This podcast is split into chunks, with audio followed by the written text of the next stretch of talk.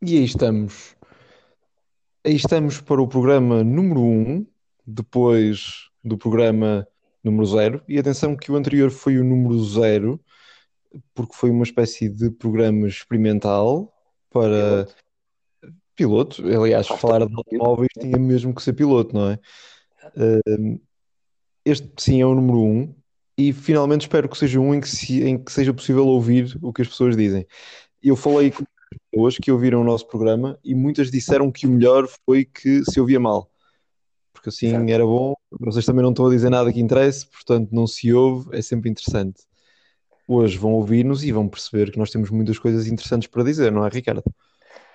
É, acho que, acho que sim. Acho que o principal que vai sair deste programa que as pessoas vão dizer depois de ouvir é vocês têm coisas muito interessantes para dizer.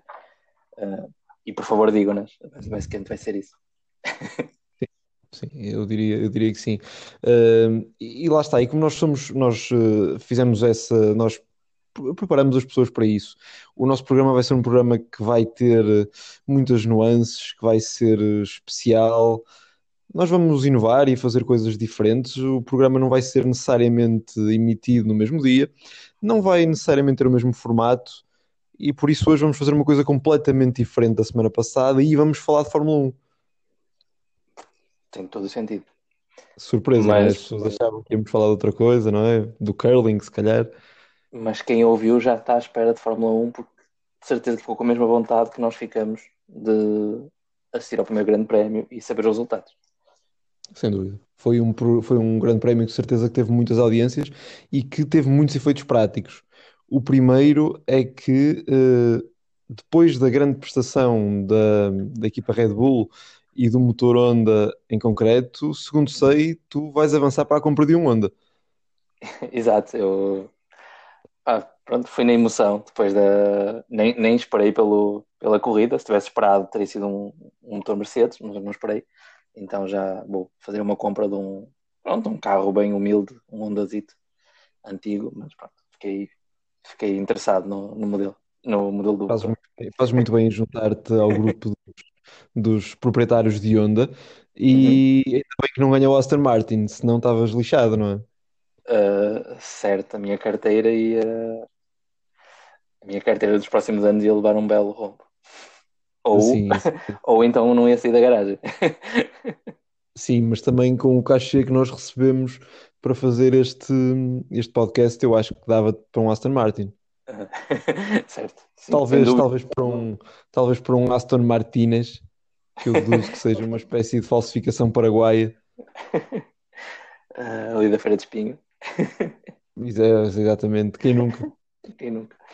Mas que falando da vamos Fórmula passar 1. agora, Vamos passar. uh, Não sei se tu queres introduzir algum, algum apelido. Eu diria que. Pronto, né? uh, Se, eh, queres que seja eu desta vez introduzir um apelido para ti? Uh, não, acho que não precisa. Eu aqui já ia passar já para os pilotos e ia deixar a nossa parte. à- Já, já fizemos uma introdução muito grande nossa. Então ia Sim, passar sim, para, sim. para aquela coisa, né? Foi uma, emoção muito grande. uh, Verdade, mas eu acho, eu acho também que o nosso auditório espera, porque nós somos muito bons a introduzir, portanto eu espero que, eu creio que o nosso auditório está à espera disso. Mas não, o nosso auditório quer, quer que nós falemos de Fórmula 1 e, portanto, vitória para o Lewis Hamilton, não é verdade? Eu ia dizer emoção como nunca, o resultado de sempre. Verdade, verdade. Acho que traduz perfeitamente este, este fim de semana, mais uma vitória de Lewis Hamilton, depois de uma luta intensa até à última volta de Max Verstappen. Uhum. Não é que ele já não tivesse essa luta antes, mas não tão intensa, não com. Diz com o melhor carro, né? Num... não sei a tua opinião disso. Eu acho que o ter melhor carro uh, é relativo, mas sem dúvida que estão, estão mais próximos, os dois carros, cada um com os seus pontos, uh, as suas mais-valias.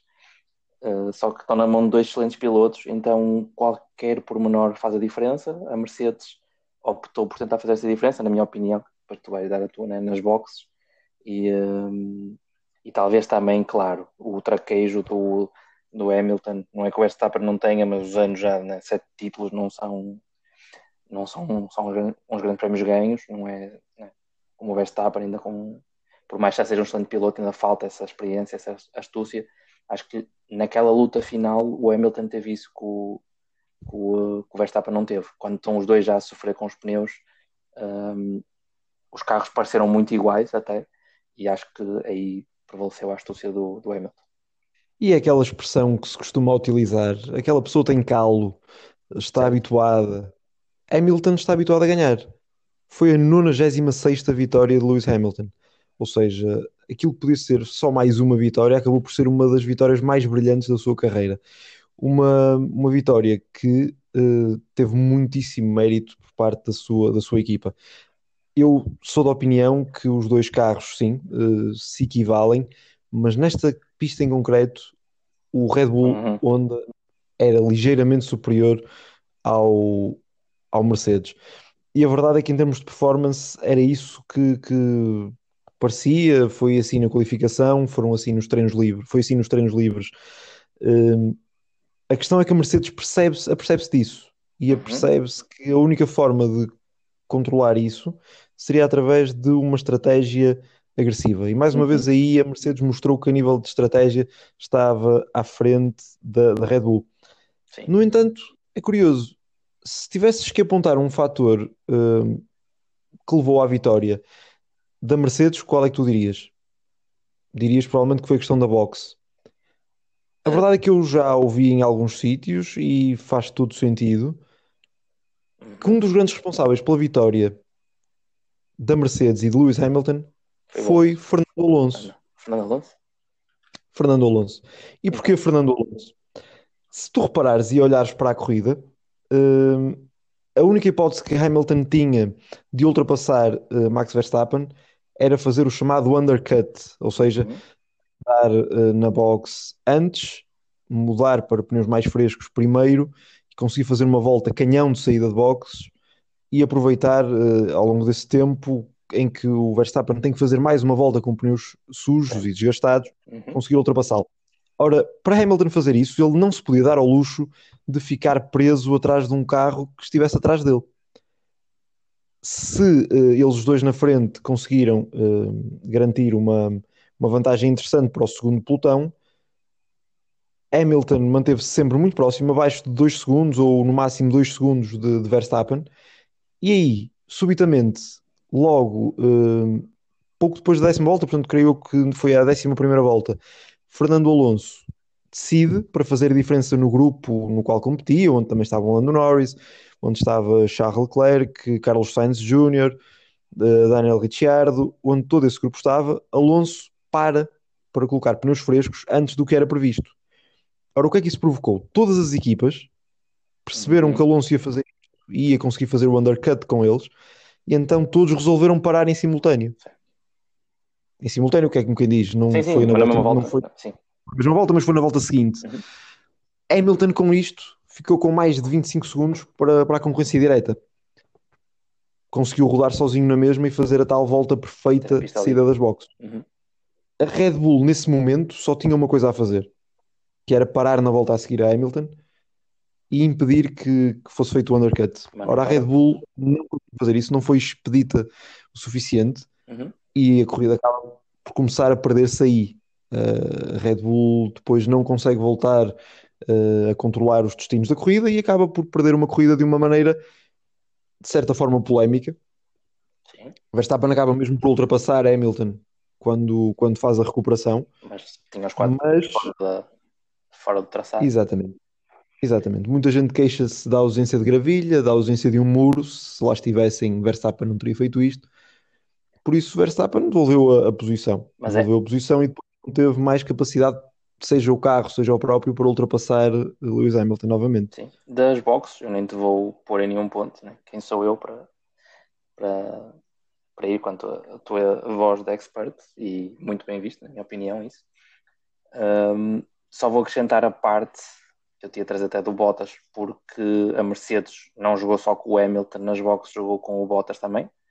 Não naquela paragem, né, naquele erro que houve na troca de pneus que acabou por tirar o Bottas de qualquer luta entre os dois primeiros, mas na parte em que eles uh, jogaram as estratégias inicialmente, uh, passando o Hamilton né, com essa estratégia mais longa e que o Bottas não iria fazer, num sentido de poder ser uma segunda hipótese de passar o Verstappen. A partir do momento em que tem aquela paragem de 10 segundos parado, uh, ficou completamente arredado disso. Em princípio já estaria, mas nitidamente que a Red Bull também temeu essa hipótese do segundo piloto. A Red Bull essa, essa, hipótese numa primeira instância. Isso influenciou. E, e um dos grandes problemas da, da Red Bull vem de sábado, que foi o facto de Sérgio Pérez não estar ali. Uhum. Não ter tido uma boa qualificação e que piorou na volta de aquecimento na, no domingo, em que Sim. o Sérgio Pérez acaba por sair da, da, da via das boxes. Uhum. Portanto, aí, só, enquanto a Mercedes jogava em dois tabuleiros, a Red Bull só tinha um.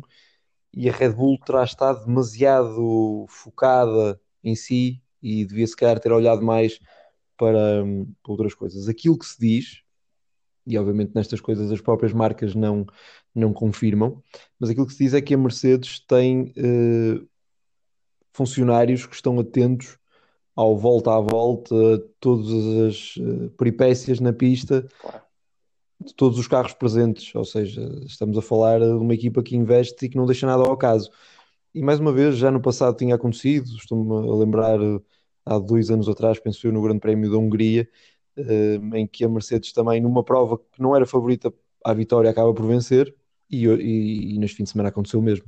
Vitória justa para Lewis Hamilton, sem dúvida que uma, uma vitória que ele vai, que ele vai, eh, vai relembrar porque é das mais brilhantes e das mais suadas da sua, da sua carreira. Acho que acima de tudo é uma afirmação, Segundo... é, e aí também os grandes, né, os grandes campeões é que naquele momento em que né, quase, claro que seria uma disputa grande, mas em que estava como certo, quase, né, Red Bull está, é favorita já, ou seja, tens um campeão sete anos seguidos, o carro bem nas mesmas, ou seja, não houve mudanças de regras, não houve mudanças entre os principais pilotos dessas, das principais equipas, e mesmo assim, com base em três dias de teste e depois em dois dias de, de qualificação, ou né, testes mais e qualificação, uh, dava-se como favorito o segundo, a segunda equipa.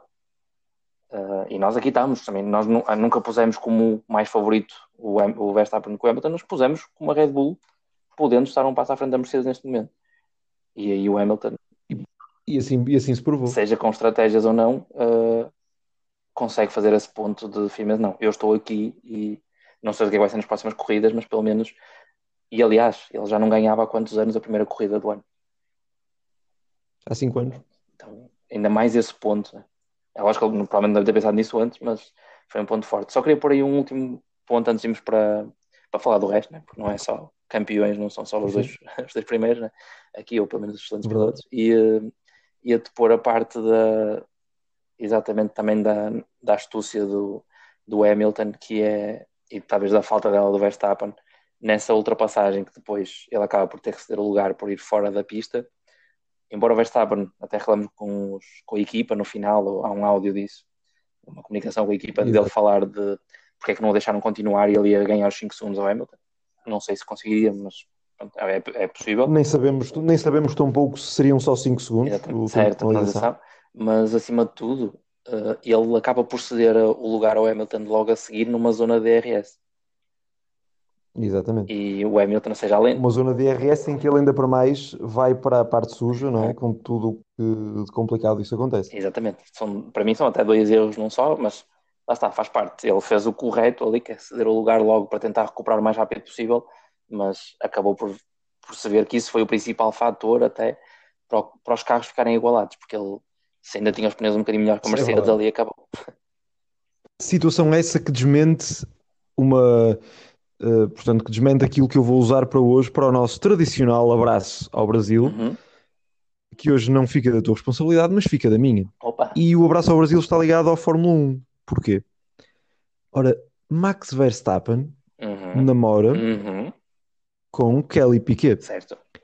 Kelly Piquet, filha do tricampeão do mundo de Fórmula 1, o brasileiro Nelson Piquet, certo. que teve uma declaração à Piquet.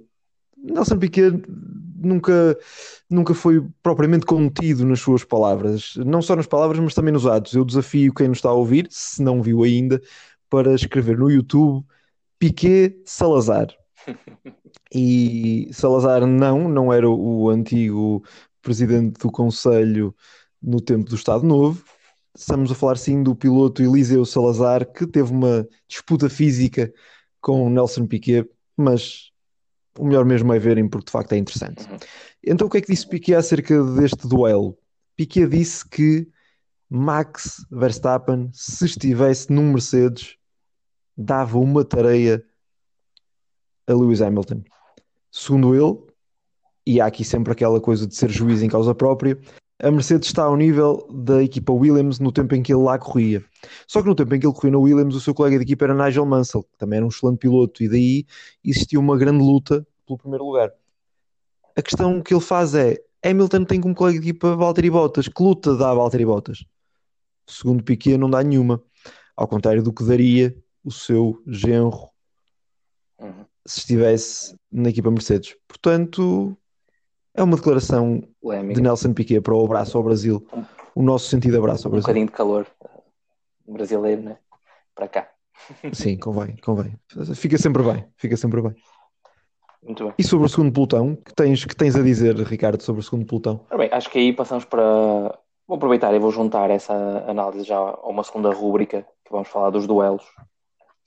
Um, nós antes, fizemos essa divisão na semana passada de, dos duelos que, que teríamos assim, no campeonato, nas principais. Não vamos aqui fazer um a um, mas pronto, evidenciar um bocado é uma forma de falarmos, porque, porque ver a classificação qualquer um vê, mas analisar desse ponto de vista acho que é mais, mais interessante. E uh, podemos começar logo pela por um, aqui uma, não, uma, uma, primeira luta que poderia haver logo né, entre os no, no, segundo pelotão entre os principais carros, entre os McLaren e, uh, e uh, a concorrência, né, vamos dizer assim, no segundo pelotão. Aston Martin, vou deixar até para tu falares a seguir, que já introduziste no início sobre eles. exatamente, exatamente. Nem vou considerar aqui, mas acho que há aqui para um primeiro grande prémio uma, uma vitória mais que moral, porque ganha mais pontos, mas uma vitória da McLaren sobre a Ferrari e a AlphaTauri e a Aston Martin, claro, uh, e Alpine, né? é o, consideraríamos o segundo pelotão inicialmente, depois havia a questão da Alfa Romeo Sim. poder estar aí a aproximar, que também provou. Alfa Romeo neste momento parece estar em terra de ninguém. É, está ali no, no uh, o segundo, é. e, o, e o segundo pelotão e o, e o último. Exatamente. Está entre ser o segundo, entre estar no segundo pelotão e entre ser o carro vassoura. Não, não, o carro vassoura está nitidamente entregue este ano. Tá, acho que só, num grande, só sim, num sim. grande prémio nos testes já ficou, acho que essa é a maior certeza. Mas que queres falar, queres falar do Nikita Mazepin? uh, assim, uh, não vamos entrar aqui em polémicas. Podemos, mas acho que não, não vale a pena entrar em mais polémicas. Toda a gente sabe, não vai, não vai ser nada novo, mas Sim, o, o erro que ele faz. O rapaz, o rapaz terá muitos talentos, mas o seu maior talento não será seguramente conduzir um carro de Fórmula 1 ou um carro, quer que seja. Aliás, não é segredo, é bastava olhar para as corridas dele de Fórmula 2, as atitudes em pista e certo tipo de comportamentos que não vale a pena dizer. E, e é daquelas situações que faz sentir um. Nós portugueses então sentimos muito isso, porque nós tivemos excelentes pilotos, de, excelentes pilotos que poderiam ter ido para a Fórmula 1 uhum. e não foram e depois andam lá os Mazepines desta vida, mas é, lá está, é o dinheiro e. O patrocinadores é, é fundamental. Há aqui um ponto que é, que é, vou aproveitar aqui, vamos seguir dos duelos, embora este já seja um duelo dentro de casa, né, dentro de portas, na AS com o Mick Schumacher, que já pronto, leva aqui um a 0, mas ia-te perguntar, né, porque muita gente que nos ouve pode não, uh, não saber, mas não é qualquer piloto, mesmo chegar na Fórmula 2, que consegue ter o, a certificação para chegar à Fórmula 1. Essa certificação Sim. não é só com base em dinheiro. É verdade, mas isso também tem a ver com, com a questão só de competir no. Sim, tens de ter um determinado tipo de, de performance e, e competir em determinadas uh, competições para conseguir a chamada superlicença. Mas, uh, mas sim, isso. A Fórmula 1 já teve muitos pilotos que, que, serão marcantes pela negativa e conseguiram a superlicença. Assim, de repente, podia estar aqui a enumerar. Uh, lembro-me do Yuji Ide, lembro-me do Esteban Tuero. Eu digo isto só porque também para as pessoas também é perceber. Claro, ao chegares ali, a questão é: tu tens os pilotos de excelência, quem tem a hipótese de chegar lá são pilotos que têm que estar dentro daquelas condições, só que sabe, tu vês, né? Tu vês um Hamilton é dentro dos de, ele não é o da excelência, tem vários da excelência e ele é o que sub, ainda passa essa excelência. Certo, mas temos, temos, que ser, temos que ser pragmáticos. Uh, enquanto o futebol é, por exemplo, o desporto do povo, em que é preciso ter uma bola, e muitas pessoas nem uma bola tinham, mas qualquer objeto esférico ajudava a imitar uma bola e facilmente qualquer pessoa consegue praticar. O desporto motorizado é um desporto caro. Não é fácil para qualquer pessoa competir porque o equipamento utilizado é um equipamento bastante, bastante caro. E o Tiago Monteiro tinha uma, uma expressão muito feliz acerca da Fórmula 1. Ele dizia que há mais eh, astronautas do que pilotos de Fórmula 1. E é verdade. Estamos, estamos a falar, por ano, são 20 pilotos de Fórmula 1. É muito uhum. pouco. Sim, muito é pouco. muito pouco. Portanto, para chegar à Fórmula 1, quase todos os grandes campeões, para não dizer todos os grandes campeões, beneficiaram de investimento. Certo. Não há um que não tenha beneficiado desse tipo de investimento, fosse por entrar algum tipo de programas apoiados por marcas, por equipas, seja pelo chamado patrocínio, por aí. A questão é, o Mazepin, logicamente, conduz bastante melhor do que o comum dos mortais. Sim. Agora, aquilo que, que me parece, e que parece a generalidade da crítica, é que existem neste momento, na mesma faixa etária, pelos melhores, bastantes pilotos com mais talento do que ele para estar naquela, naquela posição. É o que tu disseste, Se calhar falando. Mas a verdade é que não é caso único. Por exemplo, tu tens o Lance Stroll que é, que é frequentemente criticado, mas o Lance Stroll tem feito uhum. belíssimas corridas. É um homem que já fez uma pole position, é um homem que já foi ao pódio. Portanto, neste caso, parece-me que a crítica é um pouco injusta, porque ele não tem culpa. Eh, ele é um privilegiado, não é? Por ter o pai que. É que é o lhe compra, lhe compra o que compra. Tu saberás é? melhores resultados que vêm de trás. Né? Como, o do Mazepin, estamos a ver que são poucos resultados face, lá está, a, a, a com quem ele se compara. Né? Não, eu não estou por em causa, é o que eu digo, não estou a dizer, estou a dizer que ele não é de excelência como os outros. Chega, chega lá sendo bom piloto, obviamente, mas que não é o de excelência como os outros, porque faixa etária dele, na Fórmula 2 via-se que havia pilotos melhores. No caso do Lance Exatamente, é, é, isso, é isso que nós queremos, é isso que nós queremos dizer. No Lance também não aconteceu isso, mas eu queria trazer isso porque sei que não, no caso do Lance Stroll, não. Ele, ele chega com um palmarés muito interessante, com várias vitórias em termos de fórmulas promocionais. Uh, no caso do, do Mazepin, não é bem ao mesmo nível. Certo, só aquela polémica no início Mas... do ano uh, ficou bem claro, a equipa mantê-lo, que pronto, uh, não tinha escolha a equipa. Então ficou a saber aí que não é uma questão de mérito desportivo, era, Acima de tudo, acima de tudo, nesse caso, ficou-se a perceber que a Haas está numa situação financeira muito complicada, porque a Haas tem, autenticamente, apesar de Mick Schumacher ser o campeão de Fórmula 2 e toda a gente lhe reconhecer um enorme talento, uhum. Mick Schumacher está ali porque, porque é apoiado pela Ferrari. E a Haas tem uma parceria técnica com a Ferrari. Uh, se calhar, uh, Mick Schumacher, se não tivesse apoios, por muito talento que tivesse, provavelmente não entraria na, na, na, Fórmula 1, porque infelizmente é assim que as coisas funcionam. Sabemos isso, já da nossa. Eu vou dar o exemplo, vou dar, vou dar o exemplo do Álvaro Parente, um exemplo nacional. O Álvaro Parente, que foi campeão das World Series by Renault num ano em que competiu contra, por exemplo, o Sebastian Vettel, embora o Sebastian Vettel tenha saído a meio do ano. Uh, mas ele é campeão, o Álvaro Parente, faz um teste com a Renault que foi um sucesso. Uhum, e a verdade é que não, não continuou. Porquê? Pode ser. Questão financeira. Então só ia pena. tens, um, tens um exemplo até grande para voltarmos aqui aos duelos. Uh, acho que foi bom fazer, falar este uhum. tema. E voltamos agora aos duelos, que é o caso do Sérgio Pérez. Ninguém põe em causa a qualidade dele nos anos que tem feito na Fórmula 1. Uh, ah, Sim, e no entanto nunca deixou ter o apoio da Telmex. Que talvez seja o ponto, mais do que a vitória no ano passado, seja o ponto principal para ele conseguir o lugar na Red Bull. Por mais que a Red Bull em teoria, não precisa dos patrocínios, sem dúvida que isso deve ter pesado numa escolha de pilotos. Até porque na mesma situação tens um Vulcan. Se queres, se queres que eu te seja sincero, se queres que eu te seja sincero, é só, eu por acaso acho, acho que é só a parte de... Acho que não. Acho, acho que é muito. Acho que neste caso pode ter, pode ter sido.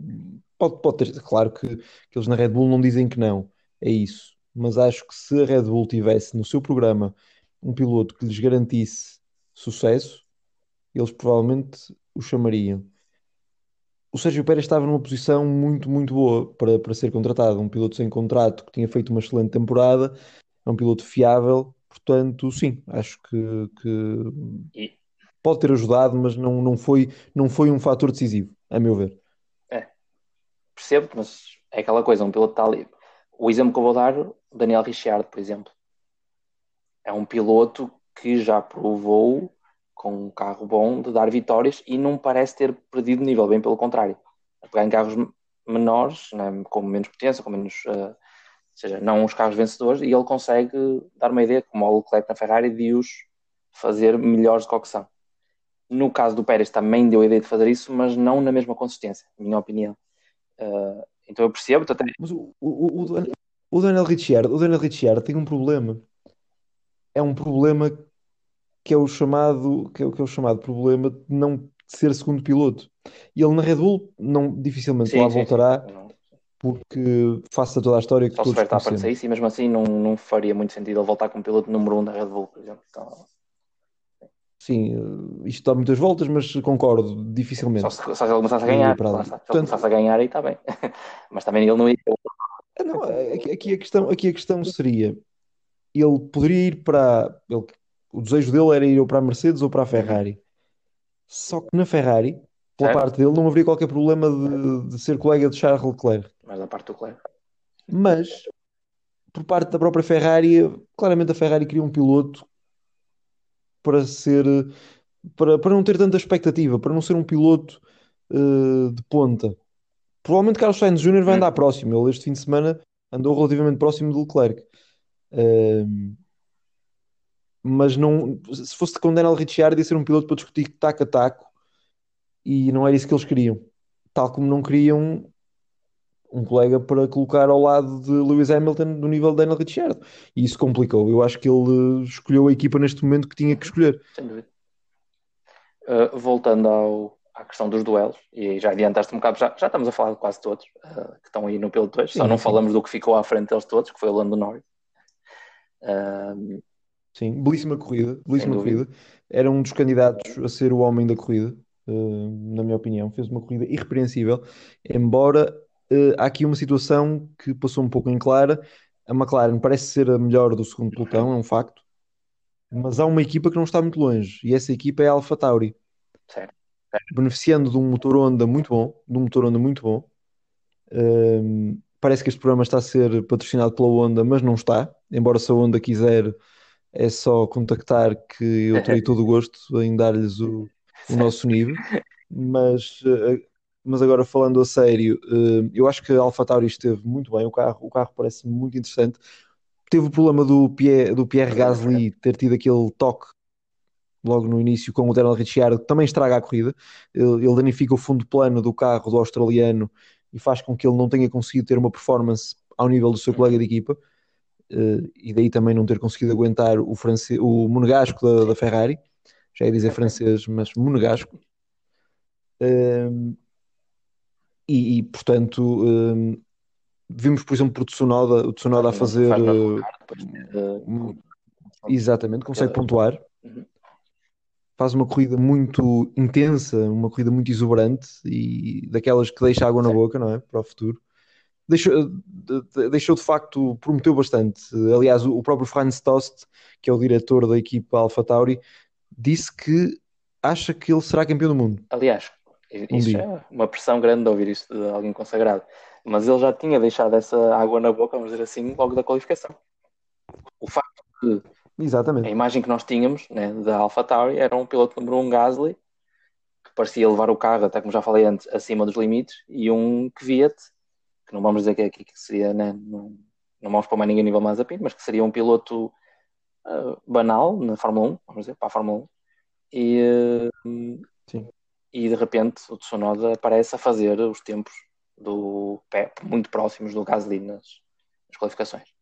Não a chegar a... O que, via, o, que via, o que via também foi genro uh, em tempos do é. Nelson Piquet. E o Nelson Piquet nunca ouvi elogiar como elogiou o genro atual, portanto. Acho que é um bocado por aí. Uh, mas pronto, uh, estamos aqui a ver o segundo pelotão. vamos só deixar também o destaque tu já falaste, o Lando Norris era um dos candidatos a ganhar o prémio da corrida. O Pérez, que faz a, ou seja, depois daquela largada das boxes, faz mais um meu, parece que já nos habituou no Bahrein a fazer isso, que é ele, eu acho que ele gosta de começar de último e fazer essa essa, essa corrida de trás para a frente. Exatamente. Até, até já. Já. Já é de assinatura, já é marca Quem quiser ver no YouTube é muito bom de, de ver o, o vídeo dele de, só da, da, parte das ultrapassagens, né, ultrapassagem, também das perdas de posição, mas essas são todas na box, do, do Pérez durante a corrida, que até ficam, animam aquilo com uma musiquinha de fundo, que já é a segunda vez que eu faço, que já fizeram no Bahrein.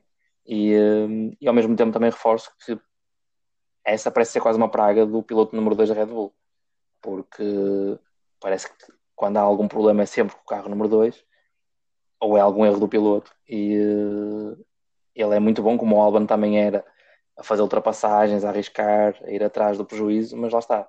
Depois vamos ver se o Pérez não. que achamos que sim, mas ter essa consistência que o Albon não tinha, de conseguir uh, depois estar lá mais próximo do, da Mercedes e do colega de equipa. Verdade. Outro nome que também temos que destacar é o nome de Fernando Alonso. Uh, muita gente suspeitava que o espanhol não ia regressar com o ritmo que nos habituou, mas a verdade é que isso não se confirmou. Apesar de ao início, apesar de ao início ele não estar, uh, portanto, nas, nas sessões de treinos livres, não esteve ao nível do Esteban Ocon, ele na corrida e na qualificação esteve, esteve a um nível à parte e, e, se não fosse um problema de um plástico, de uma Sands ter entrado nos travões e com isso levar ao seu abandono, ele podia ter feito uma corrida mais. Agora estás-me a deixar aqui uma curiosidade que, que eu não tinha conhecimento. Uh, os nossos espectadores, alguns saberão que tu eras um. Ainda continuas a ser um apreciador de um lanchinho que é uma bela Sands. Por acaso não estavas lá. Sim, a Sands ah. era minha, sim. sim. Uh, creio que é um exclusivo mundial. Uh, aquele saco que foi para os travões de Fernando Alonso era meu, sim. Uh, também foi, também era meu, também era meu uma, um pacote de um bombo que uh, foi para o caixote de lixo, tam, que, que, foi que bateu, no, bate, não bateu na asa do, do, do Pierre Gasly depois de ter passado à frente ah, do Mazepin, que se assustou e fez um peão por causa disso. É isso que dizer. Mas agora sim. vamos fazer uma justiça aqui, que por mais que seja um erro do Mazepin, deu para ver depois o, o Schumacher a ter uma, uma situação muito semelhante, que é quando eles põem o pé no acelerador, aquela traseira é, parece estar barrada em manteiga. Sim, e temos que dar o benefício da dúvida ao Mazepin, não haja, não haja qualquer tipo de dúvida. O, o Mazepin tem uma temporada toda para provar que nós estamos que nós estamos uh, enganados e que a generalidade dos analistas que dizem o que nós também dizemos estão enganados. Portanto, o que aconteceu ao Mazepin podia ter acontecido com outro piloto. O carro é uhum. fraco e nota-se que os pilotos da Haas lutam contra o carro durante toda a E mesmo assim, vamos dar uma ressalva grande, já terminados os duelos, porque também não vamos ter tempo para muito mais, só para mais duas rubricazinhas. Exatamente. Mas uh, aí é dar o louvor ao Mick Schumacher, porque termina só com uma volta da banda. Eu não sei o que é que tu achas disso, para mim foi uma, algo excelente dado o que nós vimos do carro, né? um carro que anda lá a patinar e tens o, o Hamilton e o Verstappen a correrem em modo furioso, velozes e furiosos, e ele só leva uma volta de avanço com o Haas que pronto, é o que nós sabemos, né? é o último do pelotão. Não sei se também tens alguma coisa a acrescentar sobre isso. Sim, uh, sabes que eu do nome Schumacher tenho sempre as mais altas expectativas. Mas, mas sim, foi uma, foi uma boa corrida, uma corrida. Olha, foi uma corrida melhor, foi uma estreia melhor do que a estreia do pai. O pai Schumacher abandonou logo na primeira volta, na sua prova de estreia, na altura pela equipa Jordan, em Spa, 1991. E agora o filho consegue terminar a corrida. Diria que os seus objetivos serão bater-se com os Williams. Uh, Portanto, é esse o desafio de Mick Schumacher para esta talvez época. Só... Superar o colega de equipa e tentar os Williams. Williams talvez.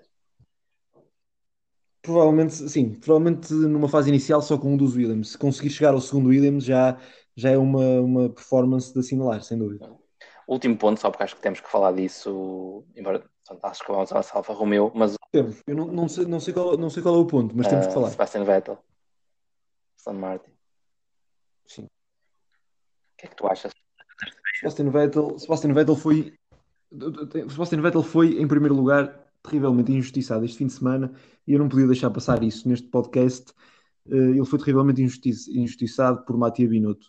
Mattia Binotto teve uma declaração uh, à Sky Itália na qual dizia que uh, finalmente a equipa tem dois pilotos em que, em que pode confiar. Sim. Ora, depois de tratarem Sebastian Vettel como trataram, vir dizer isto só fica mal a Matia Binotto, que conseguiu um incrível uh, quinto quinto não, sexto e oitavo lugar, ou quinto e oitavo, Sexto já nem me recordo. Portanto, lugares, sexto e oitavo, exatamente, que não, não é um lugar que esteja ao nível dos pergaminhos da Ferrari. Portanto, Matia Binotto diz isto e isso é uma injustiça para Sebastian Vettel, que está a ter alguns problemas em termos de adaptação com o seu, com o seu Aston Martin. Um, isso foi, isso foi perceptível. A verdade é que o Aston Martin foi das equipas que mais Aston Martin foi das equipas que mais sofreu com a alteração regulamentar porque um, o fundo plano era um dos segredos da sua competitividade e com essa mudança a equipa está a ressentir-se um pouco Uhum. e como tal Sebastian Vettel acaba por ter uma corrida um pouco ao nível do que fez do que andava a fazer o ano passado para a Ferrari não vai ser uma travessia fácil para o tetracampeão do mundo mas uh, eu acredito que ele terá força para, para fazer melhor do que fez nesta prova. Uhum.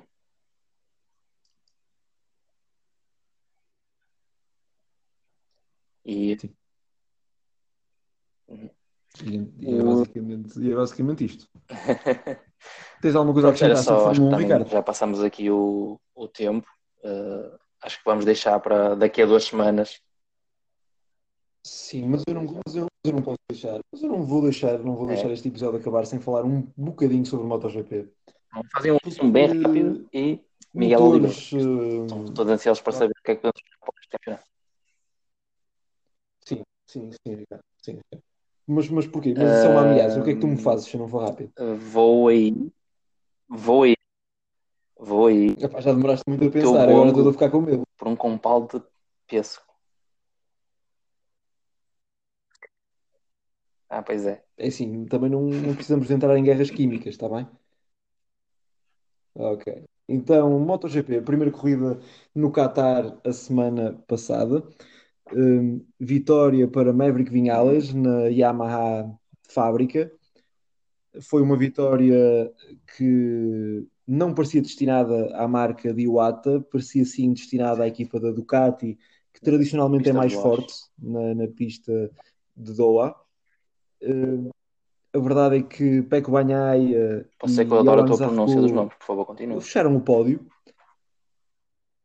Uhum, por favor. Se queres que eu continue. Estou aqui a pensar em algum nome Sem, que seja interessante para tá? Dizer, mas, vamos lá. mas lá está. o Daqui a pouco vais falar da Tech 13 e pronto, isso vai dar, a- sem, dar sem javardice, sem javardice. É, então como é que tu dizes o nome, como é que tu dizes o nome do antigo colega de equipa do, do Miguel Oliveira sem javardice?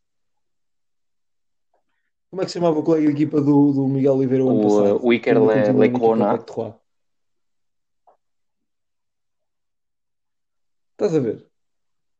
Epá, tu dizes para não haver javardice e depois Disse dizes o perfeitamente normal, com dessa todo o forma. meu brilh- brilhante castelhano.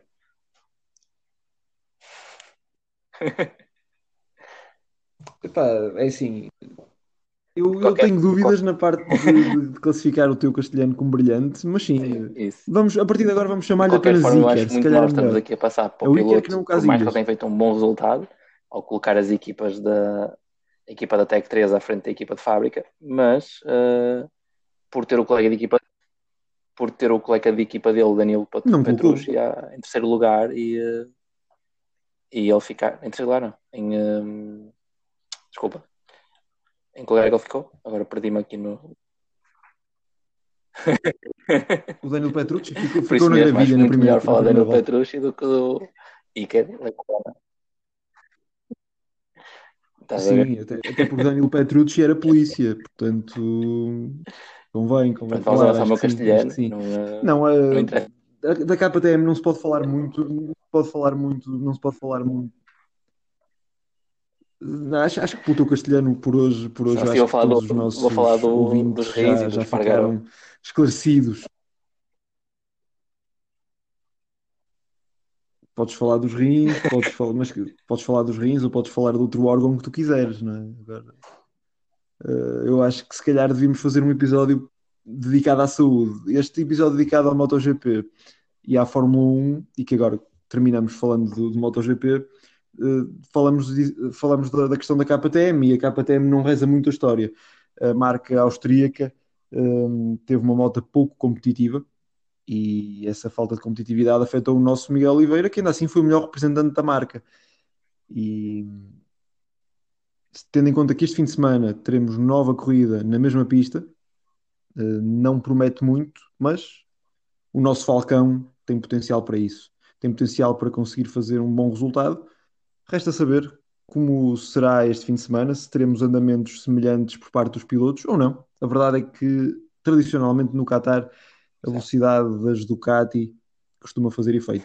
E, como eu não quero que tu venhas trazer o compal, dou-te já a palavra Sim, para que termines com este nosso pequeno ponto querido que é saltar, pronto, por mais que não seja significativo de nada, mas Miguel Oliveira fica à frente do colega de equipa. Acho que é importante ressaltar isso. Valentino Rossi, né? para todos os amantes da. Para to... Não estavas atento ao que eu disse, Ricardo. Não estavas atento que eu disse. Mas eu quis que, reforçar que isso. o Miguel Oliveira é foi o melhor das KTMs. Já tem aqui a lista. Reforça, reforça outra ah, vez. Isso. Eu vou reforçar mais, eu vou reforçar mais. Estás preparado? isso. E, um, Chupa pronto, isso, o Valentino Rossi, que tu esse okay. não referiste, certo? Não não, não referi, não referi porque podia, podia referir, podia referir. O, doutor, o doutor ficou um lugar à frente do Miguel Oliveira, teve problemas de desgaste no pneu traseiro. Uh, a verdade é que a Yamaha de Maverick Vinhales parece portar-se melhor do que as Yamaha Petronas de Valentino Rossi e Franco Morbidelli. De qualquer das maneiras, de registar o tempo na qualificação por parte de Valentino Rossi. Portanto, seja para fazer simplesmente pódios, seja até para pontualmente lutar por uma é vitória, é eu acho que este ano não devemos esquecer o doutor. Amante e, e apaixonado pela modalidade, quero ouvir, digo eu, porque. Valentino uhum. Rossi neste momento tem uma popularidade superior à própria modalidade, quer dizer, é uma verdadeira estrela de rock, aliás são palavras que não são minhas, são de Miguel Oliveira. E acho que com isso é uma estrela de rock vamos... do campeonato. Não havia melhor forma de encerrar o, o nosso episódio de hoje, o episódio número 1 sobre a Fórmula 1 e MotoGP e aguardar que todos nos ouçam no próximo episódio sobre um assunto aleatório, desde que seja desportivo.